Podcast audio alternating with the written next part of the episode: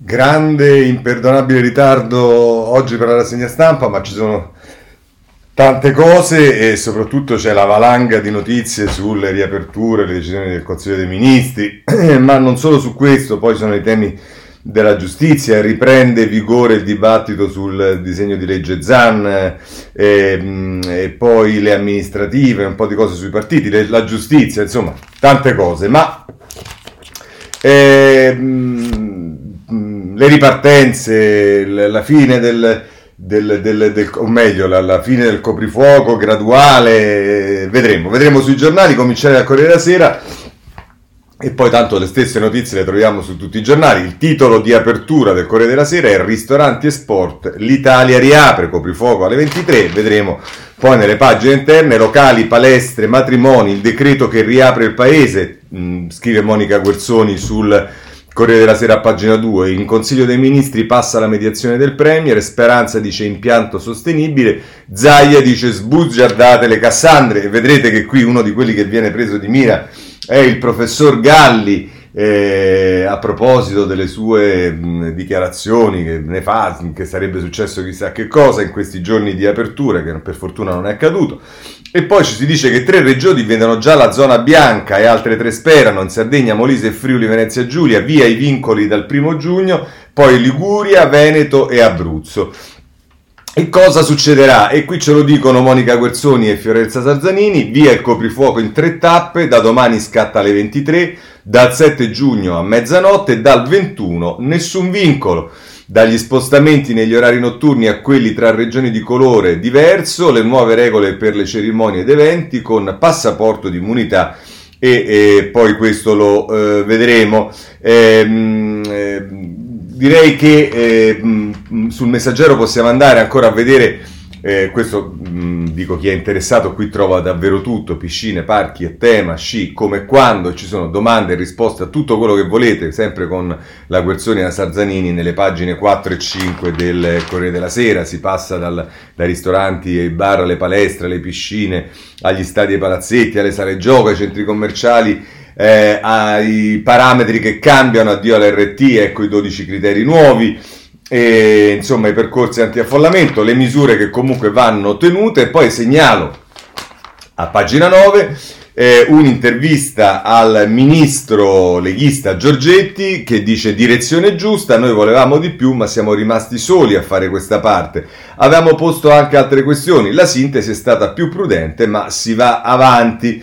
Eh, diciamo questa, questa c'è un, un, neanche troppo sottile attacco a Forza Italia, dice mi sarei atteso qualche sostegno in più sulle riaperture, Forza Italia non pervenuta, e così risponde a Marco Cremonesi eh, Giorgetti sul Corriere della Sera. Eh, se andiamo su Repubblica eh, le cose non cambiano molto, eh, vi segnalo però eh, le, le, cose che sappiamo, abbiamo già visto, il coprifuoco eccetera eccetera, il retroscena di Tommaso Ciriaco che dice Draghi sceglie la gradualità, la Lega si poteva fare di più, è esattamente quello che abbiamo sentito da Giorgetti intervistato al Corriere della Sera. Dice a fine serata Mario Draghi è soddisfatto, il governo ha garantito un altro passo in avanti verso le riaperture, date la mano, è il Premier a tirare le somme durante una cabina di regia molto più tranquilla di quella di aprile, quando non erano mancate le scintille, la Lega aveva addirittura disertato il voto sul decreto. Stavolta l'unico vero nodo sul tavolo L'allentamento dell'orario del, l'allentamento dell'orario del coprifuoco viene risolto dal Presidente del Consiglio con una decisione all'insegna della gradualità. Eh, slitterà alle 24, eh, scusate, il divieto passerà dalle 22 alle 23 e poi slitterà alle 24 e infine verrà abolito dal 21 giugno. Così ci dice Tommaso Ciriaco eh, sulla eh, Repubblica che poi a pagina 5 intervista il governatore eh, della... Eh, della Liguria Toti che dice le misure sulla notte ancora troppo draconiane ma siamo pronti a fare festa. Siamo i primi per vaccinati sul totale dei residenti per celebrare la zona bianca accenderemo le luci sul palazzi storici e questa è la eh, diciamo, iniziativa che prende eh, il governatore Toti. Se volete sapere un altro governatore, quello del Friuli Venezia Giulia, ma che peraltro è anche il presidente della conferenza Stato-Regioni ed è eh, Federica della Lega, potete andare sulla stampa a pagina 5, bene riaprire ristoranti e palestre, il coprifuoco subito a mezzanotte. E dice il governatore, fra Bonaccini e me c'è una continuità totale, quest'unità è alla conferenza mm, Stato-Regioni. Eh. Eh, questa unità è una grande prova di maturità politica anche per il futuro. La Lega nel governo, dice Federica, è una scelta giusta anche se non porti a casa il 100%. Criticare da fuori è più facile che fare. Così eh, la mette il governatore Federica, che ha già assunto un po' le vesti di, eh, istituzionali di presidente della, della mh, mm, eh, conferenza Stato-Regioni, è meno spinto di altri. Oh, sul tema, vediamo i giornali del centrodestra, quelli che rimane del centrodestra, eh, se andiamo a pagina 7, scusate, eh, Fabrizio De Feo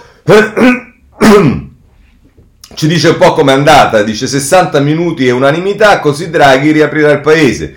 Una cabina di regia lampo con testi già pronti, poi il CDM, Salvini voleva il sondaggio social sui coprifuoco. E scrive De Feo è lo stesso Mario Draghi, dopo aver monitorato l'andamento del contagio, ad aver ascoltato i pareri delle forze politiche, a portare in cabina di regia la sua proposta di riapertura con testi già pronti. Abbiamo deciso di riaprire gradualmente per monitorare gli effetti delle riaperture sui contagi. 60 minuti e unanimità. Una roadmap che prevede uno spostamento dal coprifuoco dalle 23 per 20 giorni, poi passare al 7 giugno a mezzanotte la cancellazione a partire dal 21 giugno. Questo l'abbiamo già visto. È quello che ci dice il, il giornale eh, a pagina eh, 7, che il giornale a pagina poi 9 ehm, eh, si occupa eh, del del, del, del, pass e, e, vedete che esce fuori un tema che mi ero permesso di segnalare già nei giorni scorsi, tamponi gratis, pass e mascherine, i nodi da sciogliere sulla ripartenza. Test nelle discoteche, i parchi a tema riaprono il 15 giugno, il passaporto verso l'estensione a 9 mesi di validità. Il CTS è pronto a ridurre le tutele in estate, ma i virologi prudenti sugli abbracci.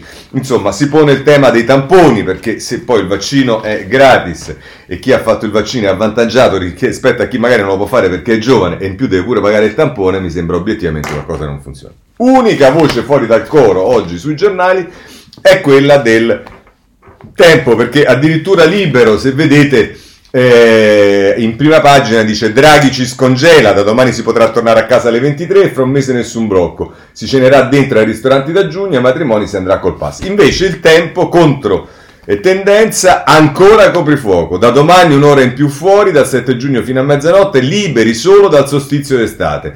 Dal prossimo mese si potrà cenare anche al chiuso, palestre riaperte il 24 maggio. Clamoroso si torna sugli sci ora che non c'è neve sui monti. Fino a metà giugno, niente feste. Insomma, molto polemico il eh, tempo. Per quanto riguarda Libero, e a proposito di Menagrami, come viene definito, eh, eh, ma insomma Lorenzo Mottola ci parla di Galli, smentito il pessimista Galli che prevedeva una mattanza, il prudente che diceva nuova ondata in arrivo.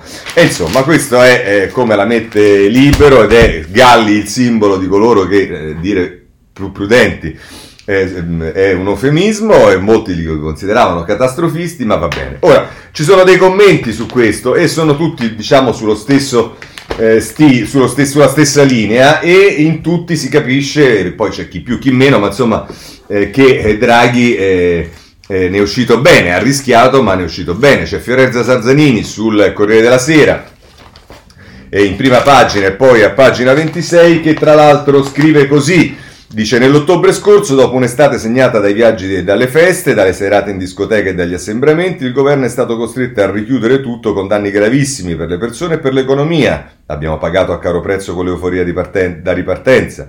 Il sistema delle fasce di colore ha poi consentito alle regioni che avevano strutture sanitarie migliori e un sistema di controllo adeguato di reagire, ma in realtà nessuno si è salvato. Abbiamo avuto danni personali ed economici gravissimi, ci sono cittadini e imprese che difficilmente riusciranno a riprendersi, c'è chi ha perso affetti e chi ha perso il lavoro, ci sono i ragazzi che hanno perso la spensieratezza e molti anche la voglia di vivere. Si può ricominciare a vivere mantenendo il controllo. Ci sono le regole che bisogna continuare a rispettare, precauzioni che non possono essere tralasciate. Torniamo a riempire i negozi, le piazze, i ristoranti le spiagge, ma facciamolo in sicurezza. Ricordiamoci che a settembre i nostri ragazzi dovranno tornare tutti in classe e potranno farlo soltanto se i contagi saranno davvero azzerati. C'è un paese che deve essere ricostruito, un'economia che deve essere rimessa in moto e questo può accadere soltanto se in una fase tanto delicata riusciremo a muoverci tutti verso lo stesso obiettivo. In questi lunghissimi 15 mesi i cittadini, tranne sporadiche eccezioni, hanno dato prova di grande senso civico. Anche nei momenti più difficili, quando la rabbia avrebbe potuto prendere pericolosamente il sopravvento, hanno saputo gestire una situazione di immane precarietà. La classe dirigente e i politici devono ora mostrare la stessa maturità, lo stesso senso di responsabilità. E qui c'è sempre un po' questo atteggiamento paternalistico, sia nei confronti dei cittadini e però anche nei confronti della eh, classe politica. Trovato l'accordo per ripartire, è bene che ognuno faccia la propria parte senza cercare nuovi pretesti per litigare o inseguire interessi di parte, almeno fino a quando non avremo elargito i sostegni e messi al sicuro i soldi del Recovery Fund fino a quando non avremo gettato le basi per quelle riforme che possono far rimanere il nostro paese saldamente al centro della scena internazionale. Sicuramente fino a quando non potremo dire il Covid-19 non è più una minaccia. Così la Sarzanini sul Corriere della Sera. C'è anche Marcello Sorgi sulla stampa, c'è anche Repubblica con un lungo articolo, non ho il tempo di, eh, di leggerlo, eh, di, ma è sullo stesso tenore, diciamo, quel gusto ritrovato della normalità, Maurizio Crosetti, e che parla del bianco, il colore della luce, della purezza, della pulizia, della neve, forse dell'anima ed anche il colore del danno, delle lesioni neurologiche, eccetera, eccetera. Ma adesso è soprattutto il colore di una speranza di libertà e fa riferimento al bianco applicandolo a tutte le varie cose che eh, si, si potranno tornare a fare. Mentre Sorgi, anch'esso comincia in prima pagina sulla stampa, ma poi va a pagina 5, quel rischio era ragionato e qui si parla di Draghi. Dice nel giorno in cui i morti di pandemia scendono stabilmente sotto quota 100 e i contagi virano decisamente verso il basso, si può capire finalmente cosa intendeva Draghi parlando di rischio calcolato. E quando si dovrà scrivere la storia di come l'Italia, il paese più colpito dal Covid, si è messo alle spalle il periodo più difficile della sua storia recente, occorrerà riflettere sullo stile del governo dell'ex banchiere centrale giunto a Palazzo Chigi tre mesi fa.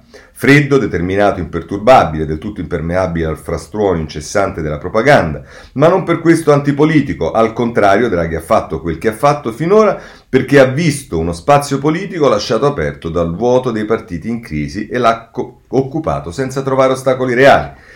Basta concentrarsi su un dettaglio che ha segnato il pomeriggio delle decisioni. Dopo un incontro con i governatori facilmente ricondotti all'unità delle regioni, Draghi ha messo attorno a un tavolo i membri della cabina di regia, l'organismo informale che riunisce i rappresentanti dei partiti della maggioranza e gli scienziati del CTS. C'erano tutti. E, mm, mm, c'erano tutti, Giorgetti, Gelmini, Bonetti, e Locatelli, Brusafello e vale la pena dice pubblicare l'elenco completo dei partecipanti perché sono stati loro a sottoscrivere rapidamente senza ulteriori perdite di tempo il piano di Draghi che rappresenta, è inutile negarlo, una mediazione, l'unico compromesso possibile tra il fronte ultraperturista e quello ultrarigorista, i quali avevano qui e là motivazioni comprensibili ma anche contenuti propagandistici inaccettabili in un frangente in cui l'esecutivo è chiamato a decidere sul destino dei cittadini. Anche per questo sono difficili da comprendere i commenti venuti da Salvini e da altri componenti del centrodestra subito dopo, mirati a ripetere che ci voleva più coraggio e bisognava in sostanza eh, sbaraccare tutti insieme la griglia delle chiusure, perché delle due l'una o intendevano smentire i loro rappresentanti che avevano appena condiviso all'unanimità il progetto delle riaperture, oppure, pur riconoscendone l'intesa raggiunta riconoscendosi nell'intesa raggiunta, eh, preferivano continuare a illudere la frange più radicali delle categorie colpite dalle conseguenze della pandemia, ignorando che molti di loro, ristoratori non solo, titolari di qualsiasi ogni genere di esercizio, comprese palestre, piscine e piste da sci, adesso hanno davanti un programma preciso con le date segnate in rosso e possono organizzarsi di conseguenza. Intanto in Parlamento il nuovo decreto sostegni fa passi avanti per fornire aiuti ai soggetti più in difficoltà, Parola più, parola meno è ciò che i titolari di questi servizi avevano chiesto al governo. In questo senso il rischio calcolato di Draghi ha consentito di mantenere la promessa delle riaperture. Così Marcello Sorgi eh, sulla stampa. C'è anche il direttore del domani Feltri che scrive sulla prima pagina del suo giornale, dice da molti segnali capiamo che è, stato sbaglia- che è sbagliato considerare il mondo post-Covid come un ritorno al passato, molte cose sono cambiate nella struttura delle nostre società, ma non sappiamo ancora bene quali e come. Dieci giorni fa gli economisti di tutto il mondo sono rimasti di sasso. Gli Stati Uniti ad aprile hanno generato soltanto 260.000 posti di lavoro. Bloomberg aveva previsto un milione. Ma le previsioni erano state così sbagliate, mai le previsioni erano state così sbagliate negli ultimi decenni. Nessuno è riuscito a stimare correttamente l'andamento dell'economia. Così come pochi giorni dopo tutti hanno sbagliato la previsione dell'inflazione americana che tra marzo e aprile è passata dal 2,6 al 4,2% annuo. Se tutti prendono cantonate sulle variabili economiche più osservate al mondo, per le quali uno 0, di differenza significa miliardi di profitti o perdite, figuratevi quanto è difficile prevedere come reagirà l'economia e la società italiana alle riaperture. Può andare meglio del previsto o peggio.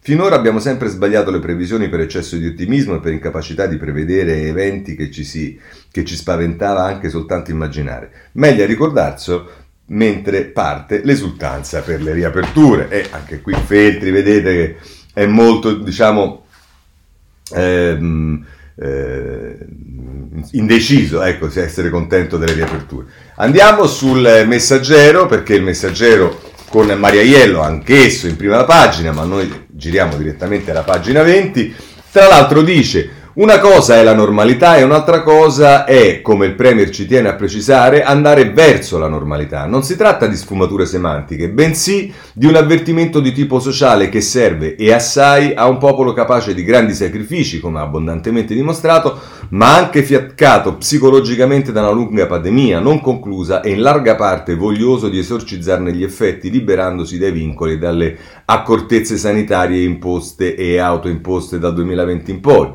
Calma e gesso dunque, responsabilità e lungimiranza, ecco, ripartire senza lasciarsi andare, non solo si può, ma si deve. Se no si torna indietro e si richiude e non si va avanti e non si rinasce. Facile a dirsi, ma saremo capaci di comportarci di conseguenza? E eh dai, c'è quel genio di Altan, l'artista delle vignette, che ha detto non sono ottimista, una volta passata la paura della pandemia ci sarà la rivincita dei bassi istinti.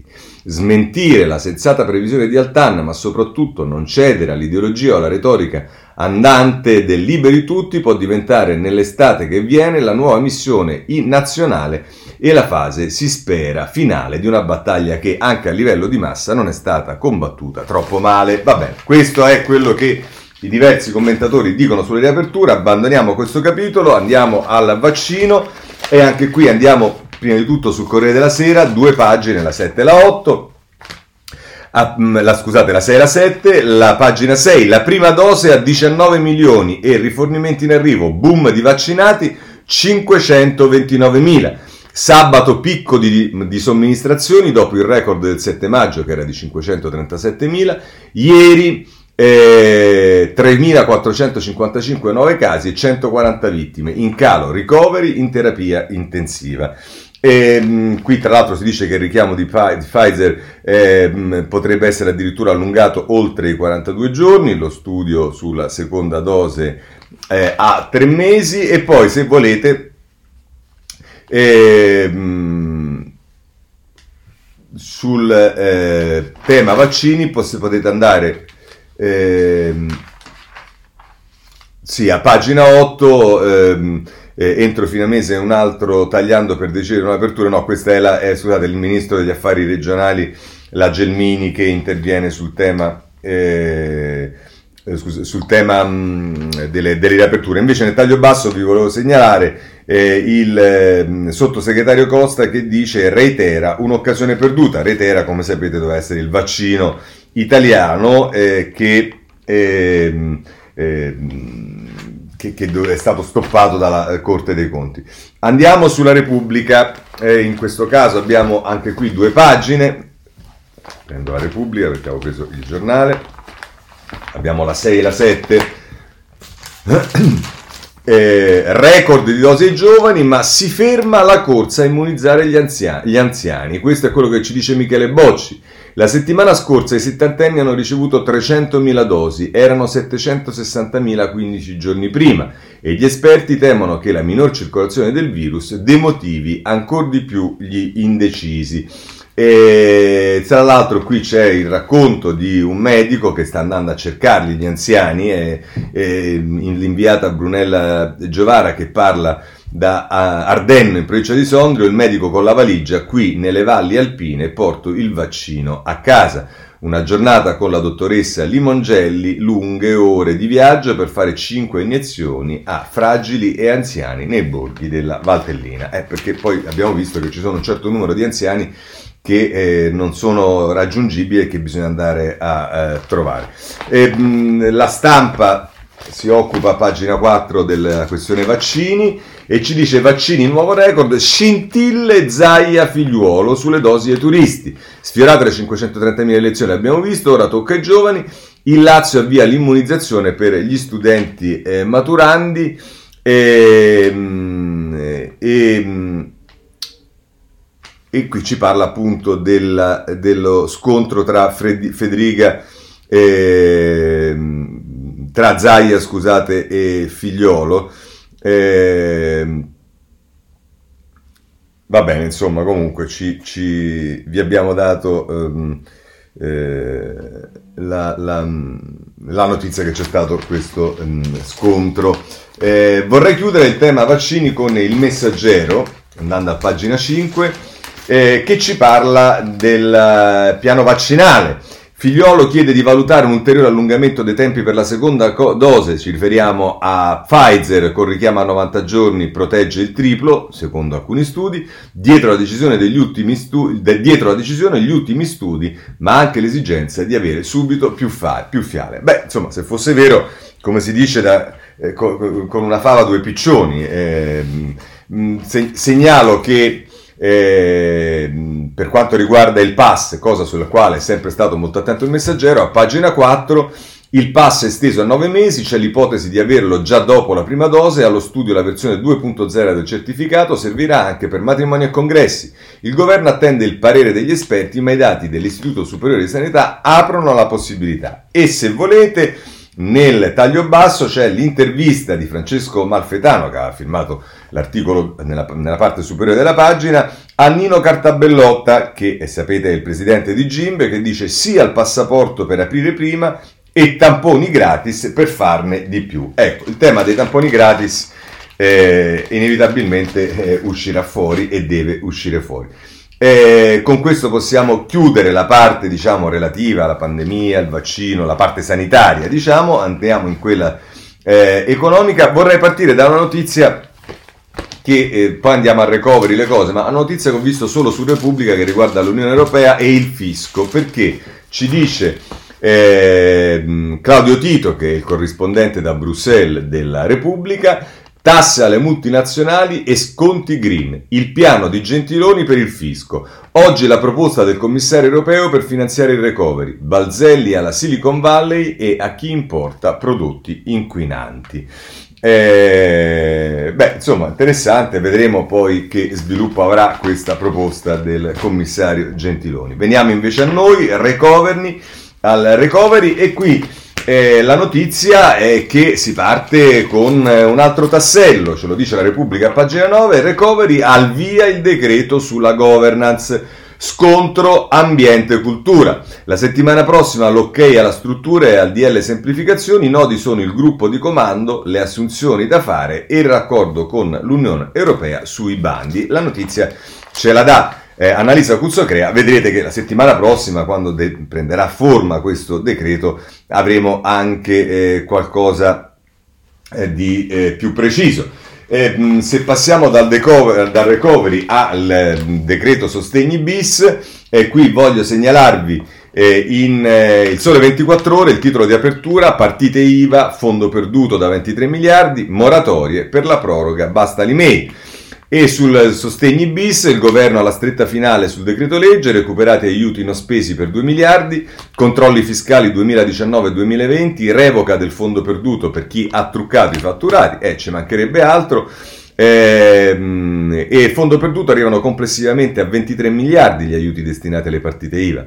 Con il decreto sostegni bis si aggiungono 14 miliardi tra replica degli assegni di marzo, integrazioni e conguaglio che vanno a sommarsi ai 9 miliardi previsti dal primo decreto. Recuperati aiuti non spesi per 2 miliardi, il provvedimento è atteso in settimana al Consiglio dei Ministri. Le irregolarità che emergeranno nei controlli sul 2019-2020 comporteranno la perdita del fondo. Per la proroga delle moratorie il termine ultimo entro il quale effettuare le comunicazioni anche via mail sarà il 15 giugno. Le imprese potranno arrivare al 31 dicembre con la sospensione coperta da garanzie pubbliche.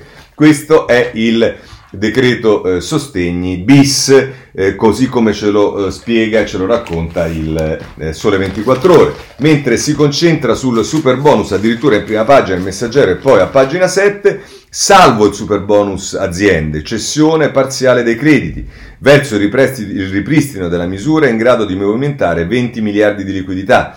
Lo stop partito dalla ragioneria di Stato gettava ombre anche sul 110 ordinario e quindi dovrebbe essersi sbloccata eh, tutta questa eh, partita. Eh, tra i temi caldi c'è sicuramente quello del lavoro, caldi perché? Perché abbiamo visto ieri Landini che sulla stampa proprio, se non sbaglio, parlava di nessuna pace, pace eh, sociale e qui va segnalato che la risposta arriva dal ministro interessato Orlando a pagina 8 eh, ecco ieri Landini diceva non è tempo di pace sociale sulla stampa oggi risponde Orlando che gela la CGL sui licenziamenti non si torna indietro. Il ministro del lavoro dice no alla richiesta di Landini valutiamo i casi e allunghiamo la cassa integrazione. Così il ministro del lavoro in risposta a Landini Oh, uno dei temi caldi è quello della giustizia, in questo senso vi segnalo la Repubblica a pagina 8, eh, allarme 5 Stelle sulla giustizia per la nuova prescrizione, scende in campo uh, uh, Conte, scende in campo Conte, avete capito? Dice Cartabia orientata a riprendere il modello della legge Orlando, superando la buona fede, ma i grillini vogliono un incontro e bocciano anche lo stop all'appello per PM e eh, avvocati. E insomma, Liliana Minnella che ci racconta che entra nel vivo la riforma della giustizia, da via Renula filtrano le prime soluzioni su prescrizione e inappellabilità delle sentenze sia per il PM che per gli avvocati, ma non sarà il Parlamento a decidere le priorità dell'azione penale. Intanto però aumenta sempre di più l'insofferenza di Movimento 5 Stelle che contesta la progressiva cancellazione delle riforme dell'ex guardasigilli Bonafede e per la prima volta sulla giustizia entra in campo anche l'ex premier Giuseppe Conte nelle vesti di leader del Movimento 5 Stelle. Di domenica per oltre un'ora Conte ha discusso della riforma con Bonafede ma soprattutto, ha capito, ma soprattutto con i componenti della Commissione Giustizia della Camera che dalla prossima settimana sarà chiamata a pronunciarsi sugli emendamenti al processo penale da mandare andare in aula per giugno. Una roadmap che si incrocia con la riforma del CSM che con un rush potrebbe essere approvata entro l'estate, mentre a giugno al Senato ci sarà il via libera al nuovo processo civile. Insomma, eh, poi c'è un'intervista a Walter Verini che dice mettere da parte totem e tabù, Salvini mina il governo, non, non, so, non so, adesso sulla giustizia sarà la tesi lettiana che con i referendum si mina il governo, ma vabbè. Eh, invece voglio segnalarvi sul riformista, pagina 10, ehm, ci si occupa della eh, riforma della giustizia con ehm, eh, Vittorio Ferla che intervista Carlo Cottarelli, giustizia, processi più veloci o il paese non crescerà mai. Dice Cottarelli, insieme a burocrazia inefficiente e alta tassazione, la lentezza dei nostri procedimenti produce enormi danni. Non si possono impiegare in media 8 anni per le cause civili. E anche il penale va snellito, troppi controlli ex ante scoraggiano gli investimenti. Poi, a proposito dello scandalo delle, droghe, delle, do, delle toghe, vabbè, ma questo bisogna separare le carriere dei giudici e procuratori, la fiducia degli italiani in magistratura è crollata al 39% e bisogna creare due distinti CSM. Eh, Cottarelli ha delle idee chiare in proposito. Mm, vorrei, a proposito di questo, segnalarvi un intervento di eh, Luciano Violante sulla pagina 20 dei commenti, sulla pagina 27 della Repubblica, i poteri e le responsabilità, tra l'altro Scrive Violante, dagli anni 70 la politica accede alla magistratura quote rilevanti della propria sovranità. Il diritto è sempre meno legislativo e sempre più giurisprudenziale. La magistratura, non per sua scelta, è diventata una componente del sistema di governo del Paese ma alla espansione dei poteri non ha corrisposto l'adeguamento delle responsabilità. La crisi morale della magistratura nasce dal divario tra poteri e responsabilità. Occorrerebbe applicare l'articolo 54 della Costituzione. I cittadini con funzioni pubbliche hanno il dovere di adempiere con disciplina e onore. Spesso sono stati assenti, tanto la disciplina quanto l'onore, scrive Violante. Lo statuto del CSM è calibrato non su questa magistratura, ma su quella della fine degli anni 40, gerarchica e collocata alla periferia del sistema politico costituzionale. Perciò Palazzo dei Marescialli fa fatica ad adempiere alle sue funzioni. Privo di una riforma, il CSM è stato costretto ad adeguarsi con interpretazioni estensive, chilometriche, circolari e procedure ingarbugliate. Bisogna ricostruire la fiducia, ma è illusorio confidare in una nuova legge elettorale. Dopo la prima del 1958 ne sono state approvate altre sette, ma i mali si sono aggravati perché non dipendono dalla legge elettorale. Se il vicepresidente del CSM venisse nominato dal Presidente della Repubblica, che ne è presidente, i patti preliminari tra candidati e correnti dell'NM, che condizionano l'intera vita del CSM, ne frenano l'autorevolezza, non avrebbero più ragione d'essere.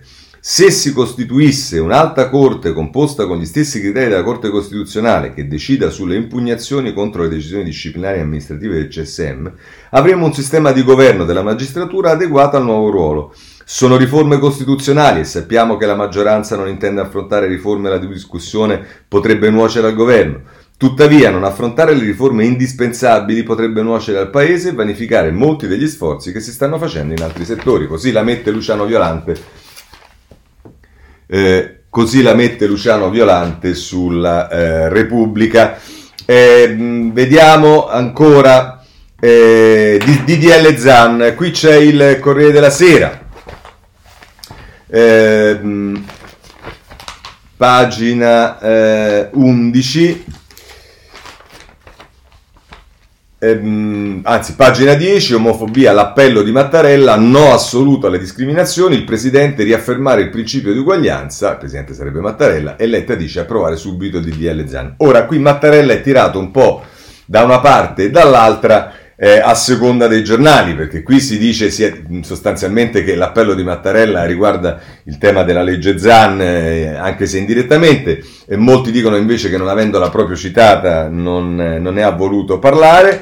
Però eh, a proposito di quello che accade vi segnalo l'intervista con il leader del Family Day, Gandolfini, che se la prende con Bassetti, che ieri aveva detto che eh, una legge in questo senso dovrebbe essere eh, dovrebbe essere aggiustata, ma si dovrebbe fare. Qui dice non condiv- Gandolfini dice non condivido la CEI, DDL Zan va affossato perché inutile e divisivo. E qui eh, le, diciamo, la, la, parola tombale eh, di, eh, di, Gandolfini. Ma se volete, Valentina Santarpia o Santarpia, come al solito non so come si dice, parla eh, di una eh, iniziativa eh, che è stata presa nel Lazio, le linee guida gender per le scuole del Lazio. La Lega attacca il Ministero, indicazioni su formazione e buone pratiche, ma anche sui bagni. Il punto di partenza è che gli studenti non possono apprendere quanto non si sentono al sicuro ed è per questo motivo che anche le scuole vengono invitate ad adottare buone pratiche organizzative che creino, diffondano e preservino un ambiente di apprendimento sicuro e inclusivo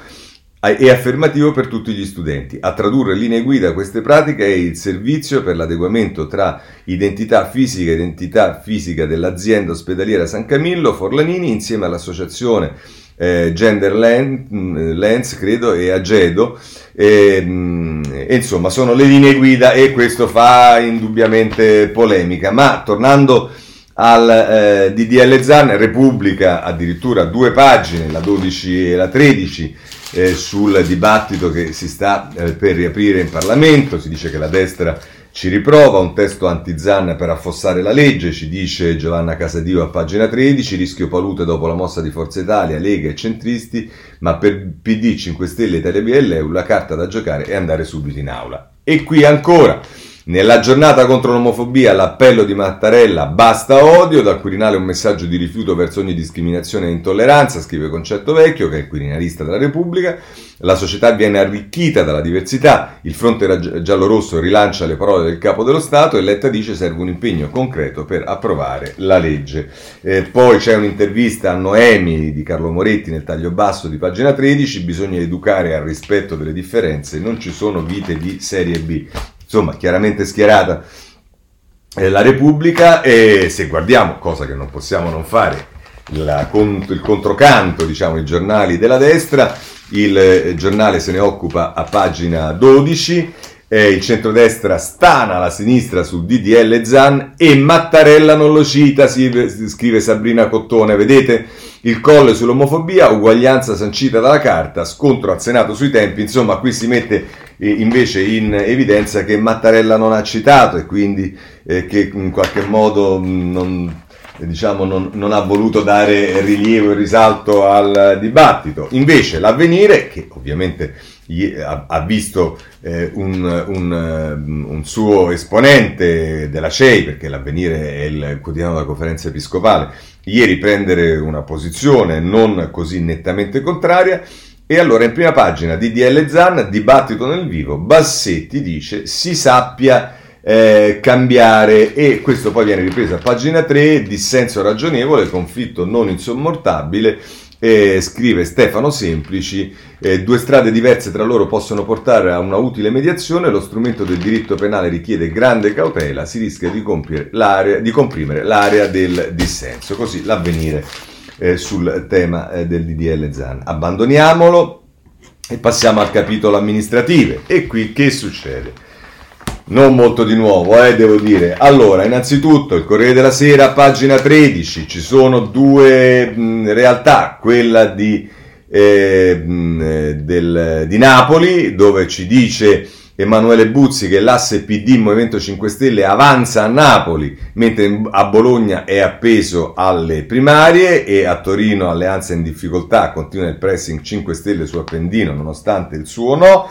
E poi invece per quanto riguarda Roma l'ipotesi buongiorno nella capitale, lupi o un civico per sfidare Sala e qui stiamo invece nel campo con Giuseppe Alberto Facci, nel campo del eh, centrodestra. Eh, andiamo a vedere il eh, tempo che eh, a proposito di centrodestra mette in evidenza eh, lo stallo che c'è in casa ehm, del centrodestra, centrodestra fermo al palo, scrive Luigi Frasca, non si sciolgono i nodi per i candidati sindaco, a Milano torna in pollo il nome di Maurizio Lupi e Tajani insiste con Bertolaso a Roma vinciamo, eh sì con Bertolaso a Roma forse vincereste ma mi pare che Bertolaso non sia disponibile, ma appunto scrive il tempo, lui respinge il pressing, in campo Gasparri, lo stesso vicepresidente di Forza Italia e la Buongiorno. E questo è il quadro che ci descrive il tempo, che non è diverso da quello che ci descrivono eh, altri. Ovviamente non si può non andare sul Messaggero, che è il giornale della capitale, e che a pagina 9 la mette così: Roma la carta Bertolaso, beh, la carta Berlusconi per convincere Bertolaso. Centrodestra senza candidato forte, pressing su Buongiorno che però si sfila. Giovedì i leader si collegheranno in video con il Cavaliere, si punta alla mozione degli eh, affetti. E, ehm, vabbè, insomma, vedremo che cosa succede se Berlusconi riuscirà dove nessuno è riuscito. E vi segnalo a proposito di Roma il foglio in prima pagina Guai in comune, in questo caso ci si sposta sul PD, eh, nel, nella, nella, rubrica Passeggiate romane, il PD teme i sondaggi di Raggi, Renzi si muove per il Quirinale come garante della legislatura e dice allarme giallo nel PD. Un ultimo sondaggio riservato da Virginia Raggi in ascesa nei sondaggi. Come se non bastasse, nelle periferie, cioè dove si gioca e si vince la partita del Campidoglio, i Dem non riescono a risalire la china e anche il candidato dato per vincente alle primarie, Roberto Gualtieri, da quelle parti non gode di grandi consensi. Perciò dal Nazareno è partita l'indicazione di lavorare ventre a terra per recuperare il terreno perduto. Ventre a terra addirittura. Va bene, questo per quanto riguarda le amministrative. Per quanto riguarda il Quirinale, eh, vi segnalo, perché come vi ho detto ormai amministrativa e Quirinale sono due partite che vanno diciamo di pari passo, vi segnalo ancora il foglio che ci dice Abbiamo visto già che Renzi eh, eh, si muove per il Quirinale come garante della legislatura, va bene. E poi però le Quirinarie, le titola così il foglio, Salvini candida Draghi, ma il PD vuole, lo vuole a Palazzo Chigi. Il ruolo di Mattarella, di Mattarella bispieno. E scrive tra l'altro Caruso sul, sul foglio, nessuno ci ha mai preso, eh, ci ha mai preso. Qualsiasi candidatura è rispettosa, raccontarlo è necessario a un mese dall'inizio del semestre bianco è complicata una partita che non comincia. È una competizione dove tutti giocano a non competere che potrebbe concludersi con una richiesta di sacrificio. Quando a gennaio si concluderà il mandato di Sergio Mattarella, più di uno potrebbe chiedergli di restare. Sarà un modo per permettere a Draghi di fare quanto serve e vedremo se questa che è una delle ipotesi che c'è da tempo effettivamente si eh, realizzerà. In questo senso voglio mh, sul, sul tema della della, ehm, de, de, dell'incidenza del voto mh, sul Quirinale a gennaio eh, si articola il punto di Stefano Folli oggi sul Corriere della Sera, che, eh, scusate, sulla Repubblica, che la variabile colle tra i partiti deboli, tra l'altro Folli fa un, un racconto di quello che sta accadendo e del fatto che eh, molti si, no, non si occupano di cose che potrebbero precipitarci addosso da un momento all'altro e peraltro in questo senso fa il riferimento al possibile ritorno dell'inflazione e poi dice è chiaro che le risse partitiche sono rumorose ma non troppo serie, cioè non tali da provocare da sole la crisi. Peraltro il futuro è scritto sulla sabbia, l'incrocio con il voto comunale in autunno e soprattutto con l'elezione del capo dello Stato in gennaio autorizza varie domande senza risposta. Il sistema dei partiti è debole e sfibrato, tant'è che ha dovuto delegare gran parte delle sue prerogative a Draghi. In passato esso sapeva mostrarsi abbastanza forte da gestire l'elezione presidenziale, da sempre il momento politico più delicato, magari riuscendo a riannodare in estremis i fili lacerati. Beh, non dimentichiamoci che quando fu rieletto Napolitano questo proprio non si era verificato quindi non è proprio la prima volta. Ma insomma, ora invece i colpi che si scambiano Salvini e Letta non lasciano pensare, presagire nulla di buono in vista di gennaio. Entrambi tendono a radicalizzare il dibattito, senza che tale strategia produca una svolta nell'opinione pubblica. È vero che la Lega ha perso punti e Fratelli d'Italia li ha guadagnati, ma in sostanza lo spazio pubblico è povero. Il Parlamento appare svuotato, colpito dal taglio dei deputati e senatori, privo di ruolo e dedito alla mera sopravvivenza. Il ritorno nelle urne sarebbe nella logica delle cose ma l'emergenza sanitaria lo ha sconsigliato. Quindi si andrà a eleggere il presidente senza aver individuato un grande elettore o almeno un blocco di forze capace di orientare le Camere riunite. Proporre Draghi come fa Salvini è un gioco tattico spregiudicato più che una soluzione. Alzare il livello delle polemiche nella, magist- nella maggioranza, come ribatte Letta, serve a irritare Mattarella e lo stesso Premier, ma non scioglie il rebus. L'unica via sarebbe applicare il metodo dell'unità nazionale, lo stesso su cui si regge l'esecutivo, e scegliere insieme un nome prima che cominci la corrida parlamentare. Tuttavia siamo lontani da un simile approdo.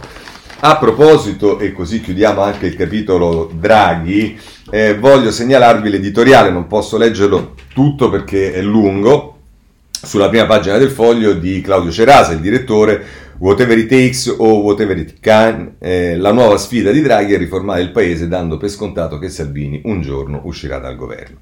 E dice, scrive tra l'altro eh, Cerasa, whatever it can, whatever it takes, la parola eh, le parole consegnate a Repubblica da Matteo Salvini sulle riforme che in questo governo non si dovranno fare hanno riportato al centro del dibattito politico una domanda importante alla quale già si può provare a dare una risposta. Beh, si parte però da, una, presum- da, da, una, da un presupposto che non mi pare coincidente. Salvini non ha detto che questo governo non può farle, almeno se non ricordo male, ha detto che se questo governo non è in grado di fare delle buone riforme, c'è la valvola, tra virgolette, di salvaguardia dei referendum che raccolgono insieme ai radicali.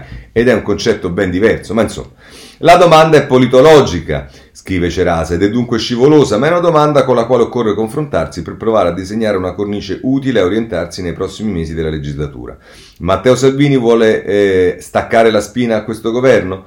E se sì, quando lo farà? La risposta che proviamo ad azzardare alla prima domanda è che sì, Matteo Salvini ha e come intenzione di staccare la spina a questo governo e la sua fretta di eliminare il prima possibile ogni restrizione alle libertà imposta dalla pandemia non è solo un tema legato alla volontà di dettare l'agenda del governo, ma è anche un, te- un tema legato ha la volontà di poter ristabilire le condizioni giuste per tornare a riposizionare la sua Lega su un terreno sempre più di lotta e sempre meno di governo. Dunque sì, Matteo Salvini ha tutta l'intenzione di staccare la spina a questo governo, farà di tutto affinché il caso politico delle riforme che accompagneranno il PNRR ricada sugli altri partiti, tenterà in tutti i modi di opporsi alle eh, riforme. Sulla concorrenza arriverà lo scontro con il suo stesso governo sul tema dei migranti e una volta che sarà apparecchiata la tavola per il Quirinale e per la Lega ci, sarà, eh, ci saranno pochi motivi utili per stare al governo. È possibile che il nostro pronostico non trovi riscontri nella realtà ed è possibile che il centrodestra non sia del tutto convinto che il piano Salvini sia quello giusto per dare maggiore solidità alla coalizione alternativa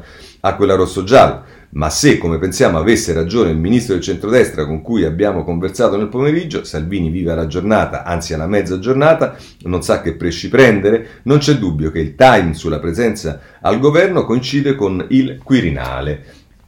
Va bene, così il foglio e Claudio Cerasa chiudiamo eh, anche il capitolo quirinale e invece voglio segnalarvi per, quanto riguarda i partiti, beh non c'è dubbio che il fatto che i sondaggi ieri danno la ehm, eh, Meloni che eh, sostanzialmente eh, eh raggiunge, ehm, eh, scavalca eh, la...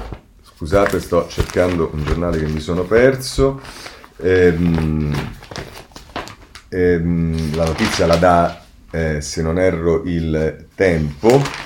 Eh, la Meloni vola e supera il PD, continua l'ascesa di Fratelli d'Italia, nel sondaggio realizzato da SVG per TG La 7 infatti tocca quota 19,5 salendo a più 0,4 nell'ultima settimana e piazzandosi alle spalle della Lega che fa meno 0,3 e arriva al 21. Quindi insomma, morale, la, la Meloni è prossima a eh, addirittura diventare il primo partito seguendo queste vicende. E allora voglio segnalarvi Orsina sulla stampa eh, che si occupa proprio della Meloni, lo fa a pagina eh, 23, ehm, perché ha senso Meloni Premier, dice è realistica eh, Giorgia Meloni quando immagina di installarsi a Palazzo Chigi in un prossimo futuro? La risposta breve è sì. Non so se sia probabile che la coalizione di destra vinca le prossime elezioni e che Fratelli d'Italia ne diventi la forza maggiore, ma di certo è possibile. E conclude, semplificando mi pare che sul terreno del rapporto con la società abbia delle carte da giocare soprattutto la Lega.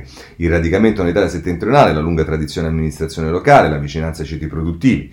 Quelle caratteristiche insomma che hanno indotto Salvini a sostenere il governo Draghi e che potrebbero spingere il partito in una direzione liberalismo economico in senso alto che gli consenta anche di approfittare del declino di Forza Italia.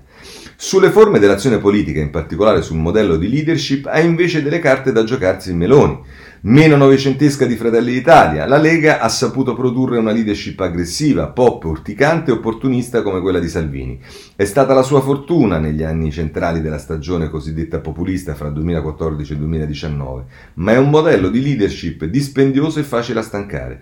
Soprattutto appare poco adatto all'era della pandemia, nella quale sembra funzionare meglio lo stile assai diverso e più rassicurante di Meloni, anche a giudicare dall'andamento dei sondaggi che segnalano il calo della Lega e la crescita di Fratelli d'Italia già dalla seconda metà del 2019, questo fattore sembra contare molto più delle scelte opposte fatte davanti al governo. La partita resta aperta, non si dimentichi comunque che Salvini è solo il secondo degli ostacoli che si frappongono fra Meloni e Palazzo Chigi. Prima la coalizione di destra dovrà guadagnarsi una maggioranza in Parlamento e per farlo dovrà evitare che la concorrenza fra i due faccia troppi danni, non un risultato così scontato nei mesi a venire. Così Orsina, ci siamo occupati anche di eh, Fratelli d'Italia, vi segnalo per quanto riguarda la Lega un'intervista che eh, Libero fa a Salvini nella pagina eh, 5 eh, è un inizio, ma serve un po' più di coraggio. Si fa riferimento alle riaperture e poi dice: mh, mm, eh, Oggi mi godo i messaggi e le telefonate delle tante categorie che grazie alla Lega nel giro di poche settimane vedranno ripartire le proprie attività. Per quanto riguarda la coalizione dice nessuna fibrillazione con Fratelli d'Italia, a me interessa solo che il centrodestra sia maggioranza nel paese, chi prende un voto in più lo vedremo alle elezioni e qui sfida la Meloni che lo aveva a sua volta sfidato. E poi per quanto riguarda le amministrative dice sulle amministrative dobbiamo chiudere entro maggio c'è la possibilità di vincere dappertutto. E vabbè così eh, libero eh, così Salvini a eh, libero. Per quanto riguarda il Movimento 5 Stelle vi segnalo il foglio eh, in particolare a pagina ehm, eh, quarta dell'inserto eh, perché si fa riferimento a Conte che è impicciato con tutte le cose legali ed è Simone Carettieri che scrive tribunali, procure, garante e TAR, il Grand Tour di Conte, perché Conte nonostante tutto si occupa di tutto, di giustizia e via dicendo, ma non riesce ancora a fare l'unica cosa che doveva fare, cioè il capo del Movimento 5 Stelle. Per quanto riguarda il eh, Italia Viva, eh, poteva mancare una particolare attenzione da parte del domani con Martina Carone che è consulente in comunicazione strategica e ci dà questa notizia con addirittura grafici, contrografici e via dicendo e insomma volete sapere qual è la notizia che ci dà il eh, giornale di eh, Stefano Feltri a pagina 3 Renzi non sta sereno, crolla anche sui social oltre che nei sondaggi. Il leader di Italia Viva è sempre stato molto attento ai social media, ma da marzo 2020 ha perso oltre 50.000 fan sulla sua pagina Facebook. Ecco, se volete, nel tracollo di Italia Viva, nei sondaggi, nelle cose e via dicendo, metteteci anche eh, questa fondamentale analisi che fa il domani e poi vedremo se contano i eh, follower o contano i voti, che cosa succederà e cosa eh, chi sa far politica. Ma eh, rapidamente questioni che riguardano la giustizia. Pas- parto da due procure. La procura di Roma e il riformista a pagina eh, 4, se non erro, ci parla della procura di Roma eh, e ci dice che eh, Roma è guerra viola, la procura è cosa nostra, scrive Paolo Comi. Comi, il procuratore di Firenze, legittimato dal TAR e dal Consiglio di Stato come capo della Procura di Roma al posto di Prestipieno, intimerà presto al CSM di adempiere alla sentenza. Ma Palazzo dei Marescialli è pronto a fare muro. Magistrati pronti a tutto pur di sabotare la nomina sgradita. Eh, questo è quello che ci dice il riformista. Se ci spostiamo a Milano, prendiamo il domani, le cose non è che stanno molto meglio. Perché? Perché si svuota. Ehm, ci dice il eh, domani a pagina 8 la procura nella parte che riguarda eh, i giudici che si occupano di finanza. A Milano spariscono i PM che si occupano di finanza. Alfredo Faieta ci scrive: sei di loro andranno alla Procura europea aprendo un enorme problema di organizzazione del lavoro. Sullo sfondo la successione del procuratore capo Francesco Greco spunta il nome di Giovanni Melillo. Ora, fino a qualche giorno fa spuntava il nome di come ricorderete, di eh, Gratteri. E allora sempre eh, rimaniamo sul domani perché? Perché Gratteri sembra andare un po', diciamo, eh, indietro nelle quotazioni per la Procura di Milano, è perché il, eh, Emiliano Fittipaldi e Giovanni Tizian sul domani, ma in realtà già ieri questa notizia era circolata, l'avete sentita nei telegiornali, Mancini ha incontrato Di Maio, Gratteri ha presentato la spia. All'inizio del 2020 l'agente del DIS in cerca di promozioni ha incontrato il ministro alla Farnesina. Il PM antimafia conferma di averli presentati, ma c'è stato soltanto un saluto rapido. E, ehm, e quindi questo Mancini, che guarda caso è stato ripreso e, e come dire, eh, video ripreso da questa la professoressa che a video ripreso Renzi era distratta evidentemente, eh, oppure il, il, padre non si è sentito male al cesso del Ministero degli Esteri, oppure quando ha incontrato Salvini, ma soltanto quando eh, casualmente si è trovato all'autogrill di Fiano. Però ecco, Mancini ha incontrato Salvini, ha incontrato Di Maio e ha incontrato anche Renzi e come vedete questo diciamo eh, evidentemente n- non è un grande scandalo, perlomeno non lo è, però sicuramente crea qualche problemino eh, a Gratteri perché finisce in questa roba. Tra l'altro Repubblica già ha messo in giro che lo stesso Gratteri aveva perorato la causa eh, di eh, questo Mancini con Renzi, questo non so se è vero o meno, ma insomma il super procuratore di Catanzaro eh, qualche problema questa vicenda gliela crea. Così come il riformista a pagina 6 eh, ci dice che più in generale eh, mh, i servizi con Vecchione, Conte, il Movimento 5 Stelle e insomma, Vecchione è il padrino di Conte, lo portò da Grillo e creò l'asse con la Lega. Ecco cosa c'è dietro la rimozione dell'ex capo del DIS ce lo dice Aldo Torchiaro. Gennaro Vecchione, che ha individuato Giuseppe Conte e lo ha valorizzato a partire dal 2017 agli occhi del Movimento e della Lega, due partiti taxi vicini per ragioni diverse alla figura di Vecchione.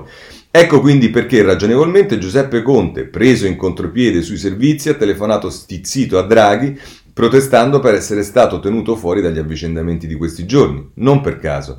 Senza che trapolasse niente, giovedì scorso il prefetto Gennaro Vecchione è stato rimosso in fretta e furia dal suo incarico. Il blitz di Draghi ha sorpreso tutti. L'ex generale Fiamme Gialle è stato sostituito al vertice del DIS, il Dipartimento di Informazione per la Sicurezza, da Elisabetta Belloni. Non si è trattato di un avvicendamento di routine. La decisione politica è stata forte, assunta dal Presidente del Consiglio insieme all'unica persona di cui si fida nel complicato mondo dell'intelligence, l'autorità l'autorità delegata per la sicurezza della Repubblica Franco Gabbielli, ex capo della polizia. Il DIS, per capirci, è l'organo di cui si avvalgono il Premier, l'autorità delegata per l'esercizio delle funzioni e per assicurare unitarietà di programmazione alla ricerca informativa, nell'analisi, nelle attività operative delle due rami dell'intelligence, AISE e AISI. E insomma, questo è quello che ci racconta il riformista Vecchione Salta, perché in realtà era un... Eh, diciamo, era lui che ha presentato il, il, sodalizio con Conte veniva da lontano, mettiamola così. Oh, eh, chiudiamo questo capitolo e eh, abbiamo visto ieri il, lo scoop, se non sbaglio, il Corriere della Sera sulla eh, Europea, sulla Corte Europea che chiede ehm, eh, chiarimenti su 10 punti sulla sentenza Berlusconi. Oggi ci ritorna la stampa, pagina 10 eh, che la mette così, la Corte all'Unione Europea, all'Italia, spieghi se Berlusconi ebbe un processo equo. Strasburgo è la sentenza di condanna per frode fiscale che costò all'ex cavaliere la decadenza da senatore.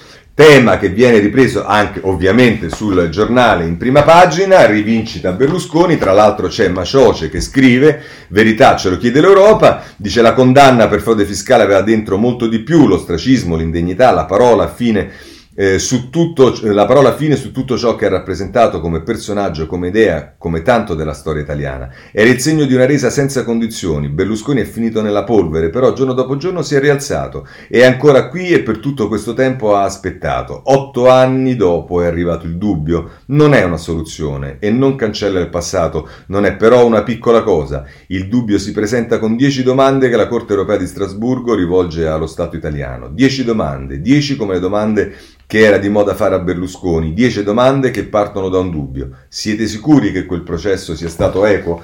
Tema eh, diciamo affrontato anche da Sansonetti, l'Europa chiede all'Italia ma che razza di processo avete fatto a Berlusconi, scrive tra l'altro Sansonetti, si eh, riapre il processo che portò alla condanna di Silvio Berlusconi a quattro anni di prigione per frode fiscale, cioè l'unico processo all'ex Premier concluso con una condanna su circa 70 processi avviati contro di lui e con una condanna che modificò il corso della politica italiana mettendo Berlusconi fuori gioco per diversi anni e dando la spinta decisiva per il declino elettorale di Forza Italia e lo sconvolgimento di tutti gli equilibri in Parlamento.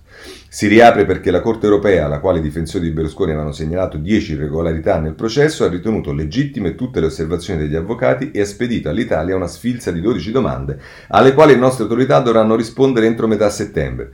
E insomma, questo è quello che ci dice eh, Sansonetti. Voglio segnalarvi eh, Repubblica che... Eh, diciamo, adesso mette un po' nei guai Zoro e, il, e soprattutto il suo, attraverso le vicende di, del suo musicista principale della trasmissione, Angelini e Demoni, il lavoro nero e le disgrazie della sinistra. Angelini, Roberto Angelini è il eh, musicista di eh, Zoro e la polemica sul musicista, il tema è eh, che è stato multato, ehm, per, per, per, ci, ci, sta una vicenda che riguarda il pagamento della, della colf, qualcosa del genere eh, il chitarrista mutato diventa l'emblema dei radical chic e i social lo, puliscano, lo puniscono. È Stefano Cappellini che scrive su Repubblica.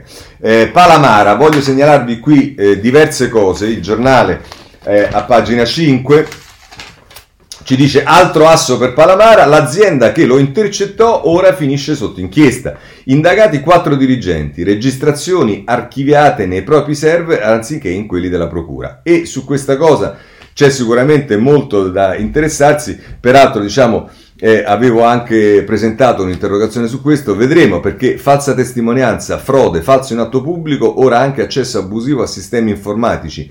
È una sfilza di accuse quelle che si abbatte ieri sulla RCS, il colosso italiano delle intercettazioni telefoniche, l'azienda di fiducia di centinaia di PM che si affidano a lei per furgare telefonate, chat, archivi personali. Tutto nasce dal caso Palamaro, si, RCS, si scopre che per anni RCS ha convogliato i dati intercettati non verso procure o caserme, ma verso i propri uffici, dove li ha immagazzinati fuori da ogni controllo. E insomma, vedremo che sviluppi avrà questa notizia, forse pure su questo sarà il caso di eh, tornare con qualche eh, interrogazione, eh, ma il foglio intervista direttamente Palamara e non su questo, ma invece sul parallelo con quello che sta accadendo a Davigo e dice E tra l'altro Luciano Capone che lo intervista, da Vigo come Palamara, abbiamo scritto sul foglio. È così, e risponde Palamara, indubbiamente noto un parallelismo. In entrambi i casi un PM si rivolge a un magistrato cercando un riferimento per uno scambio di idee. In un caso a me che ero collega di ufficio ed ex membro del CSM e nell'altro a Davigo che era consigliere del CSM. E dice Capone, parla nel suo caso del PM Fava che era entrato in conflitto con i vertici della Procura di Roma sulla gestione dell'avvocato e faccendiere Piero Amara e in quello di Davigo del PM Storari in contrasto con i vertici della Procura di Milano sempre per la gestione di Amara. E risponde Palamara, sì, in quel caso mi limitai a richiamare la circolare del CSM che si ispira al principio di condivisione tra procuratore e sostituti quando nascono conflitti.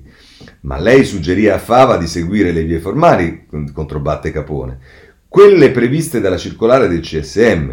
Se non si trova una soluzione, la via è quella di adire gli organi competenti. Non è ciò che ha fatto Davigo, ribatte il giornalista. Virgolette, su questo c'è una differenza sostanziale, ma ci sono delle indagini in corso e sarà interessante capire cosa è accaduto anche alla luce delle rivelazioni del consigliere Sebastiano Ardita. A cosa si riferisce, domanda Capone? Alla modalità con le quali sono stati diffusi i verbali. Ora è chiaro che bisogna seguire le vie formali, ma Fava l'esposto l'ha presentato e cosa è successo? Non ho mai saputo che fine abbia fatto, né se ciò che lamentava corrispondesse al vero, oppure no. Così, tra l'altro, Palamara sul eh, foglio. E voglio segnalarvi ancora che il giornale dà ampio risalto eh, alla vicenda di Mimmo Lucano, lo fa a pagina 13, 8 anni per Lucano, macigno sull'ex sindaco amato dai radical chic. Voi direte, ma questa è la condanna? No, Chiara Giannini, siccome si tratta di Mimmo Lucano, eh, ovviamente ha un'impostazione diversa a proposito dei eh, due pesi e due misure. È la richiesta del PM per il paradino di Riace, truffe per favorire gli immigrati clandestini. Vedremo poi che cosa decideranno i giudici. Caso Grillo, vi segnalo un eh, buongiorno di eh, eh, Mattia Feltri sulla stampa e poi chiudiamo, ma è un buongiorno eh, giusto da, da, da, leggere perché anche in questo caso, anche se riguarda Grillo e soprattutto perché riguarda Grillo che ha fatto di quello che sta subendo il figlio un motivo della propria azione politica e non solo, leggiamo Mattia Feltri. L'altra sera un professore di Ciro Grillo è andato in tv a dire la sua sul ragazzaccio. Non so il nome del professore, non so che insegnasse, non ho visto la trasmissione e ne ho letto soltanto un paio di resoconti. È stata un'eccezione perché normalmente non leggo i pezzi su Ciro Grillo, mi imbatto in qualche titolo su qualche ulteriore testimone e che testimonia soprattutto il febbrile impegno di noi altri alla ricerca del colpo di scena. Chi intervista il portiere del B&B dove alloggiava la ragazza che ha denunciato lo stupro per sapere se aveva la faccia da stuprata, chi il bagnino della spiaggia per sapere se aveva l'atteggiamento della stuprata? E chi più tradizionalmente si dedica allo spaccio di verbali dove stuprate stupratori, passo per, te, per retrogrado se specifico presunti, forniscono le opposte versioni. Se c'è una minoranza di cui diritti e della cui dignità è sconveniente occuparsi, è la minoranza di vittime e carnefici. Salgo al titolo di reazionario se ripeto presunti che popolano la cronaca nera. Lì li si prende e li si butta nel teatro del nostro passatempo, dove la decenza si scansa sempre davanti al dettaglio e le loro vite sono offerte al nostro sdegno e ai nostri buoni sentimenti. Eh, planiamo inconsapevoli avvoltoi su questi ragazzi da divorare pezzo a pezzo e il sensazionale è il professore dell'altra sera, ora su una cattedra altissima a parlare dell'ex allievo come di un bullo, un convinto di poter disporre degli altri in nome di una speciale immunità e di fare quel che gli garba senza calcolarne le conseguenze.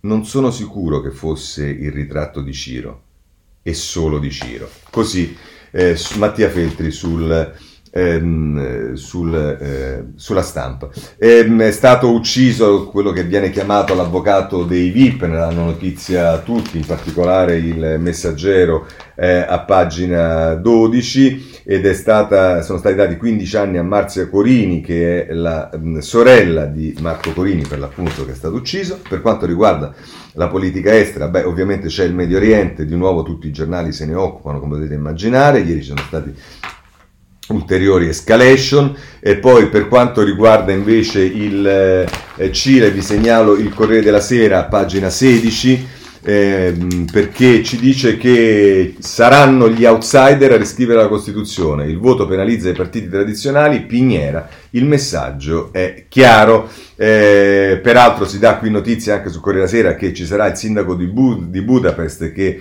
eh, sfiderà eh, Orban e poi su tutti i giornali, anche qui il Corriere della Sera lo prendiamo perché ci abbiamo aperto a pagina 17, la caduta di Bill Gates era sempre il più intelligente nella stanza, il divorzio rivela scelte poco brillanti del genio di Microsoft, dalle avanze alle impiegate, all'amicizia con Jeff Epstein e vabbè insomma eh, tutti ne parlano, il personaggio Bill Gates dopo il divorzio. Per quanto riguarda invece i matrimoni va segnalato dalla stampa eh, a pagina 19 il matrimonio di Warner con, ehm, eh, con Discovery, eh, nozze, nasce il colosso anti-Netflix per fare la guerra a Netflix. Da ultimo vi segnalo sull'avvenire il Myanmar, eh, dove la situazione è sempre molto difficile e meritevolmente se ne occupa l'avvenire, che ci dice che anche i sacerdoti nel mirino, Papa Francesco dice non cedete all'odio. Con grave ritardo abbiamo iniziato, con ritardo concludiamo, vi ringrazio per avermi seguito, se volete ci vediamo domani alle sette e mezza, buona giornata a tutti.